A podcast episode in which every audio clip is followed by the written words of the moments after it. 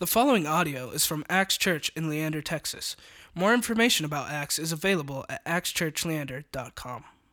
that uh, Pastor Pete will be sharing is based on James chapter 1, beginning with verse 22. Do not merely listen to the word and so deceive yourselves. Do what it says.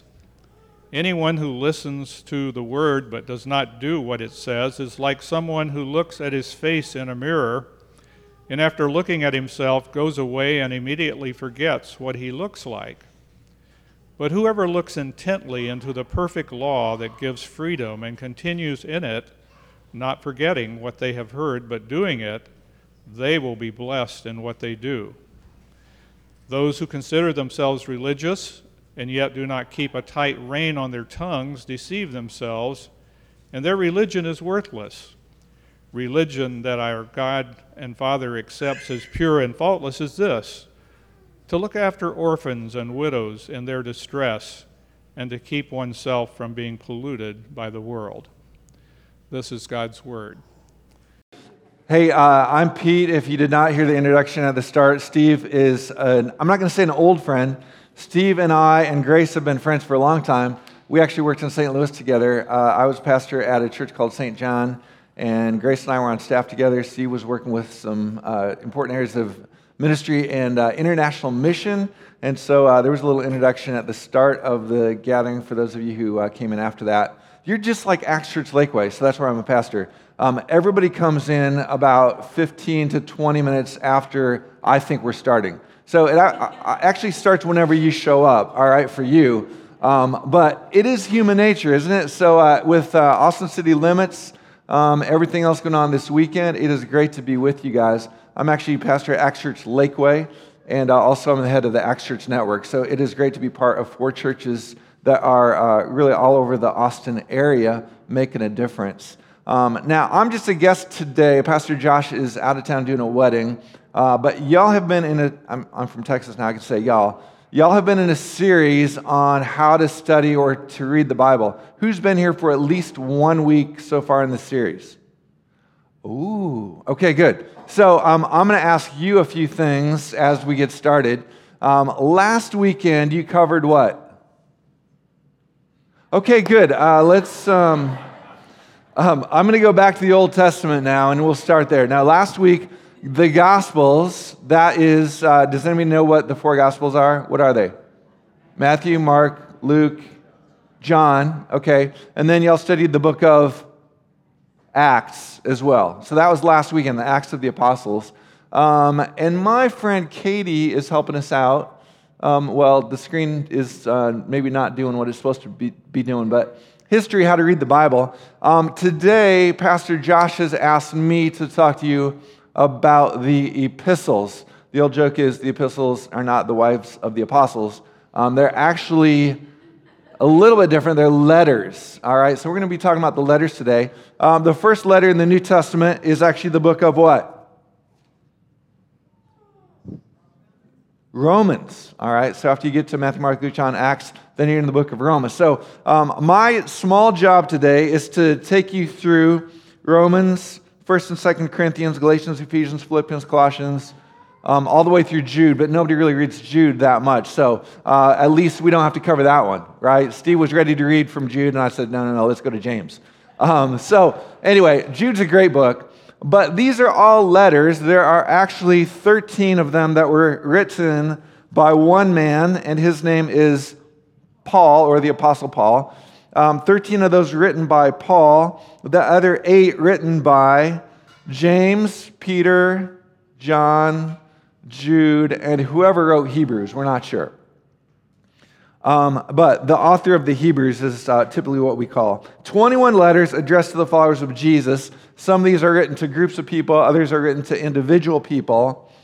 Um, but this is what Josh gave me. He said, The epistles reinforce that Jesus is our Messiah. That's the number one thing.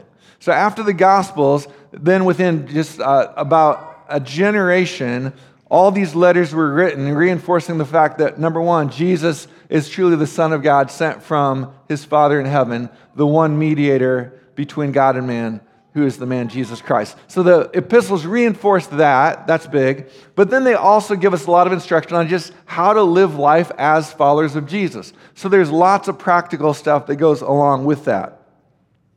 Well, it is a big task that Pastor Josh has given us. Um, I would call it a Herculean task to cover all of these letters in about 15 minutes. But we want to prove to Josh that we can do this. Are you ready? Are you ready to prove it? Okay. We're going to cover the epistles in 15 minutes. So here we go. This is actually about not having you understand everything about the epistles, but really how to go into the Bible to read this section of it, this section called the epistles. Um, so to start uh, with this, we're going to plunge in. Um, who's got a Bible with them? Yeah, do you have your Bible? Okay. Um, if you have your Bible, it might look like this. Uh, I'm going to be reading out of the New International Version or shorthand NIV if you're in a Bible app. Uh, a lot of times you, you might use ESV or e- English Standard Version. This is going to be from the New International Version, from uh, not incidentally uh, an epistle, but this is the book of Revelation. If you don't have a Bible, we're going to help you out. This one's going to be on the screen. Not all of them will be, but this just gives, gives you a little chance to pull up the Bible app for you. So take a look at this. My friend Katie's helping us out here. Revelation, look at this. Let's read this together. Then the voice that I had heard from heaven spoke to me once more. Read this out loud with me, would you?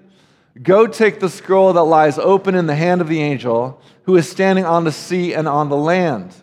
So I went to the angel and asked him to give me the little scroll. He said to me, Take it and eat it. It will turn your stomach sour, but in your mouth it will be sweet as honey. I took the little scroll from the angel's hand and ate it. It tasted as sweet as honey in my mouth, but when I had eaten it, my stomach turned sour. Then I was told, You must prophesy again about many peoples, nations, languages, and kings. Now, my job is not to help you understand the book of Revelation. There's a lot of picture language. It's kind of this vision that's got truth displayed through it. So he doesn't actually eat the scroll in real life, but in this vision, uh, in kind of this dream sequence, he actually eats the scroll. This is really important for us. Um, it's actually reinforced in the Old Testament, the book of Jeremiah, uh, chapter 15. Jeremiah the prophet says, When your words came, I ate them. They were my joy and my heart's delights, for I love your name, O Lord God Almighty. Um, now, you're not going to get to the book of Revelation until next week, but this passage provides an image for what we're supposed to do with the Word of God. Um, a lot of people try to understand the Bible. Maybe they take a class in college and a professor is telling them all about what the Bible is or is not. That's a terrible way to figure out if the Bible is true. The best way to figure out is that the Bible is true is actually to eat it. Uh, so I was sitting at BJ's Brew House the other day, and I was working on this message, and I had this book called "Eat This Book" uh, sitting there on the table, and she came to bring me my pumpkin uh, pie, no, my pumpkin beer, and uh, she saw this book sitting there. She goes, "Oh, what's that book about?" I said, "Well, it's really about how you study the Bible." She goes, "Really?" And I go, "Yeah, you're supposed to eat it." I go, this conversation's not going anywhere. So she dropped off my appetizer and my beer and she left. I, I got a little chance to explain to her what it was about, but I said it's just really about how you go to the Bible. You, you don't just try to figure it out, you actually receive it.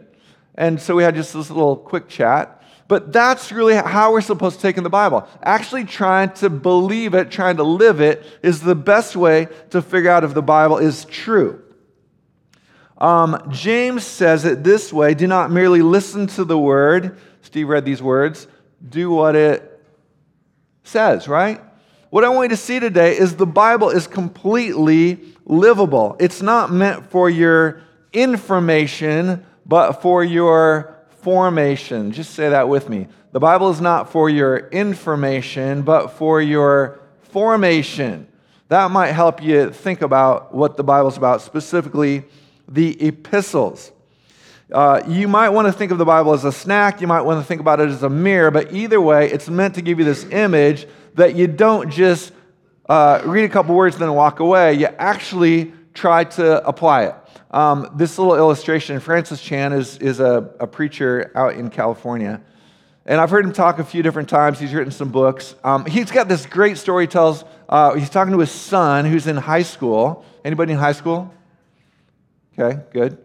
Um, he's talking to his 17 year old son. He says, Go clean your room. He's just like, It's a, it's a pigsty, it's a mess. Go clean your room. Uh, a couple hours later, he sees his son, and, he, and his, his son is just all excited. And so Francis Chan says to his son, he goes, Hey, uh, did you do it? Did you clean your room? And the son says, Dad, I'm, this is such good stuff.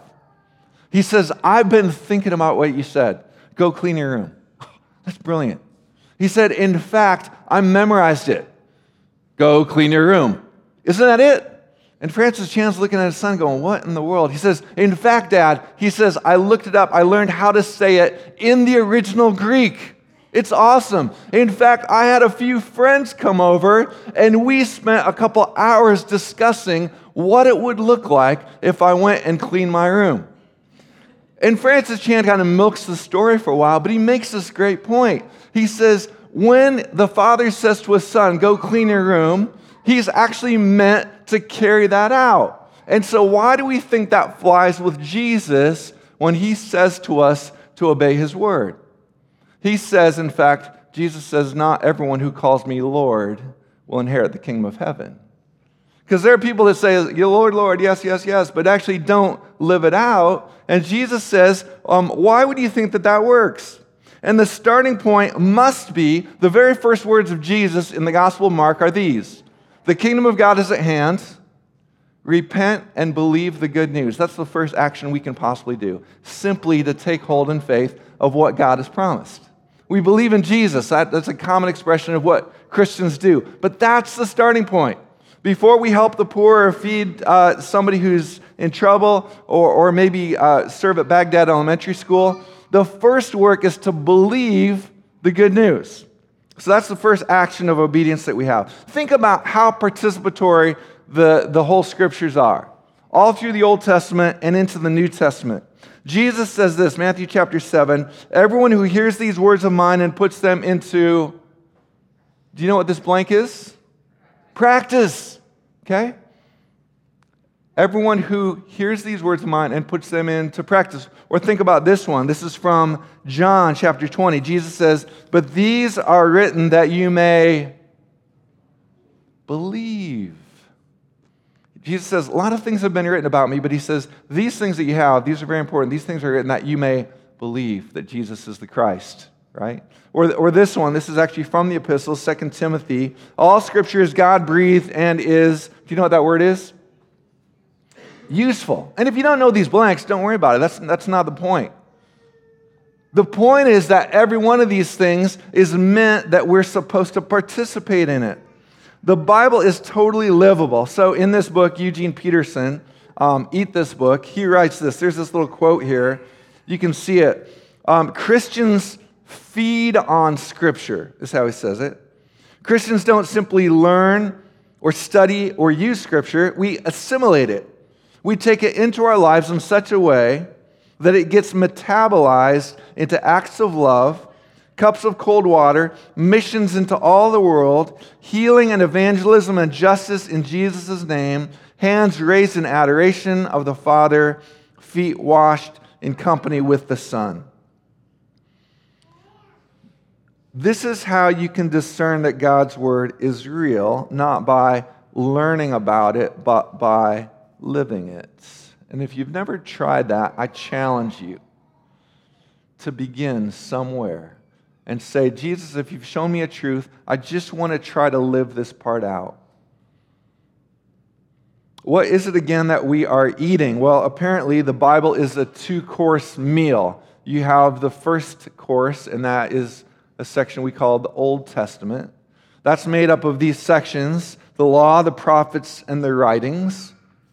So the law is like the books of the law, Moses, and then the prophets uh, all these people throughout centuries who spoke God's word. And then the writings, that's like Psalms, Proverbs, Ecclesiastes, Song of Solomon. Um, that kind of raises the question mark. And then the New Testament is the second course, the Gospels and the Acts of the Apostles. Then we have, um, well, that's really the history. Then we have the epistles. And then finally, and you'll be in it next weekend, you have prophecy. The story that is Scripture, and when you think about it in the broadest stroke, is the story of following Jesus. That's where the whole thing hangs.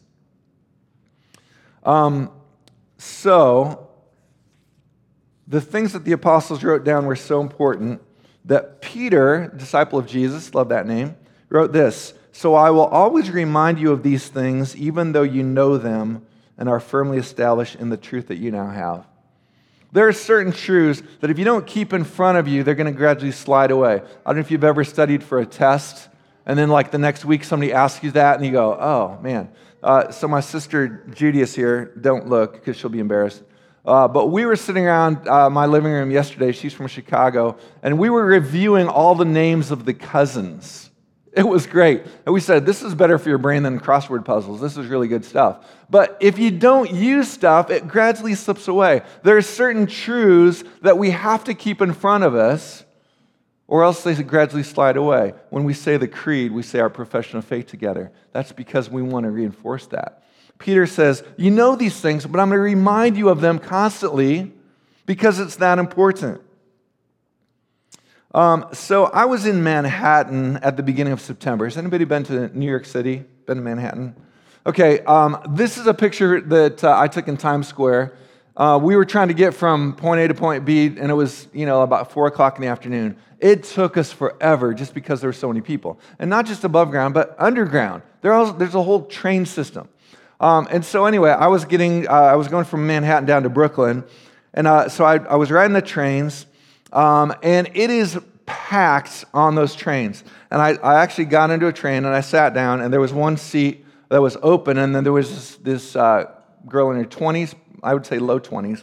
And um, again, train's filling up. Usually I would stand, but I actually got a seat. Um, next stop, a guy gets on about her age, and he sits down. I mean, personal space in the city is different, right? So he sits down between me and the girl. Apparently, they knew each other because he started just lighting into her as the train started moving.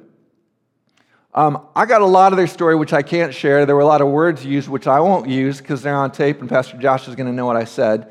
Um, but this one particular word got used just about twice every sentence, and he was accusing her of sleeping around. I can say that. All right? He didn't say sleeping around. Um, but he was accusing her and telling her for three years he knew about what she was doing, what a horrible person was. And I'm sitting there, I am six inches away from this guy, and they're breaking up in the subway. I'm going, this is incredible. He gets mad. Um, the train's not stopped, so uh, they're obviously broken up by now, but he has an opportunity, so he keeps telling her what a horrible person she is. Finally, mercifully, the train stops, the doors open up, he gets out, and she sits there sniffling. The whole time I'm pretending to be really occupied with my phone. Isn't this what you do? oh, whoa, look at this. Got to go through some emails. Uh, but the whole time, is this like a train wreck in slow motion going on? She sits sniffling and immediately starts texting, I'm assuming with him. Neither one of them were quite done with it. Next stop, she gets off. And then um, I'm sure that she doubled back to go find him and punch him out. Uh, but that was the end of their part. Now, when I walked off of that train, let me ask you a question. Was I beating myself up over what a horrible person I was? Uh, was I uh, feeling convicted over the fact that I had been unfaithful? Was I devastated because a key relationship had been terminated? I heard all those things sitting on the subway but why did I not apply those things to me? Well, those messages were delivered near me, but not at me. You follow me? See, this is what happens when we open the epistles. Because these are letters, we have to use a little bit of discernment to say, is this particular letter, or is this part of the letter, or this one message within the letter, is this actually being directed to me, or is it being directed near me? For instance, when um, Paul tells Timothy to bring his cloak that he left with Carpus in Troas. Am I supposed to, as a faithful follower of Jesus, supposed to look up on the map where Troas is, find a guy named Carpus, and get a cloak? No. You see, in the epistles, there are certain general announcement kinds of things. Just like when I'm sitting in the train station and there are announcements about maybe what stations are not open or where the, when the next train is coming. There's some general announcements that are meant for everybody that I better pay attention to, right? When I'm reading the epistles. There are other messages inside the epistles, though, that are specifically targeted to specific people at certain occasions. And the discernment we have to use is something that's not that tough because we use this discernment all the time. When we're reading the newspaper, or when we're sitting on the train, when we're watching television, or looking at stuff online, we have to determine is this message meant for me or for somebody else? You have two things that are going to help you in this. Uh, Jesus says, I promise that I give you my Holy Spirit. I'm not going to leave you alone. I'm going to help you learn this stuff. I'm going to help you apply. But second of all, he gives you a community. He gives you Christians, whether it's in a small group or it's here in a larger uh, church setting or worship gathering. Jesus says, I'm going to put you in community so you can have help discerning because it's not always that easy. There are just a couple of other things that I will say to you because I'm fast running out of time. If epistle is a letter, our dilemma is who is being addressed? So when I go to the epistles, I want to ask a couple questions. Who is being addressed? And because of that, I want to know a little bit of the history. What's going on in there? But then I want to ask this question. This is actually, there's a big word. This is called exegesis. Everybody say exegesis. It's not spelled Jesus like J E S U S, but X and then G E S I S. Exegesis is basically figuring out the intention of that author in history. Now you know a big word for the afternoon, all right? That's called exegesis. And their theologians, they spend a lot of time doing exegesis. Now, here's the thing exegesis, if you've ever heard just an exegetical sermon, they're usually really boring.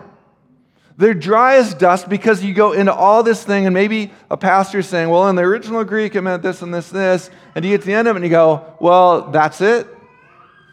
Sometimes an exegetical or just exegesis can be dry as dust because where the, the excitement comes is in the application. It's figuring out its place in your life, maybe in, in your school or in your marriage or in a challenging situation you have at work. That's where exegesis um, takes on life. There are two other things I want to say to you. Martin Luther suggested that uh, you should keep four things in mind when you're going into Scripture. I'm not going to tell you all four. I'm going to tell you the first one. It's most important. He says, when you actually go to the Word of God, believe it. Believe that this is what God's voice is trying to say to you. And then, second of all, as you make application of that, Luther said, um, Scripture should be something that can be understood by the simplest Christian, not just by theologians and experts. And with this, he says, then, if there is a passage that seems more obscure, he says, there's going to be another passage that's, that's really clear. And let the most clear passages of Scripture help interpret the stuff that is tougher to understand. And I remember times when I was in college, for instance, I would read something out of the Bible and I go, I have no idea what that's talking about. And I would just have to let it alone for a while. I would just have to let it sit there. And then I'd go to some stuff. I'd go to gravitate maybe to the Gospels and I'd read some things that were really clear that Jesus was talking about. And then later, something would click, I go, oh, that's what that means. Because this clear thing over here is helping me understand this thing that's not so clear over on this side. The bottom line is this the epistles are the Word of God. Go to them expecting to hear the voice of God. Um, Ludwig Wittgenstein, isn't that a good name? Ludwig Wittgenstein, or would be Steen? I'm not sure. Uh, he actually said this You can't hear God speak to someone else, you can hear him only if you are being addressed. And so, the big question when you open the scriptures is ask this question What is the Holy Spirit nudging me to believe, to do, to say? to spread. What's God saying to me? What's He whispering to me? Um, this is actually one of our uh, three questions that we have our small groups ask. What's God saying to me? What are you going to do about it? And then how can we help you? If you haven't tried those three questions, maybe in your personal study or maybe with your small group or accountability group, um, ask those questions. What's God saying to me? What am I going to do about it? And how can those people that God's put around me, how can they help me in this? So, as uh, we move into the Lord's Supper, this is a promise where God says this is indeed true. You can count on it. And as I promise to be in my word, so also Jesus says, I am the word made flesh. And even as you prepare to come to the Lord's Supper today, believe already that God is at work in your life to forgive, to heal, to bring life. Let's pray. God in heaven, thank you for today. Thank you for this word of yours. Uh, we say, along with uh, Paul in Romans, for I'm not ashamed of the gospel, for it is the power of God. Uh, we, we say, along with Paul in Corinthians, the message of the cross is foolishness to the world, but to those of us who are being saved, it is wisdom. Uh, we say, along with Paul in Timothy, Christ Jesus came into the world to save sinners, of whom I am the worst. And so, Lord Jesus, thank you for this. Thank you that your word is true. Thank you that your word is practical, that your word can be eaten, that it can be lived out. And we do that. We ask for your Holy Spirit. In Jesus' name, amen. Thank you for listening to this podcast from Axe Church in Leander, Texas. Feel free to share this message with others and stay connected with us at axchurchleander.com.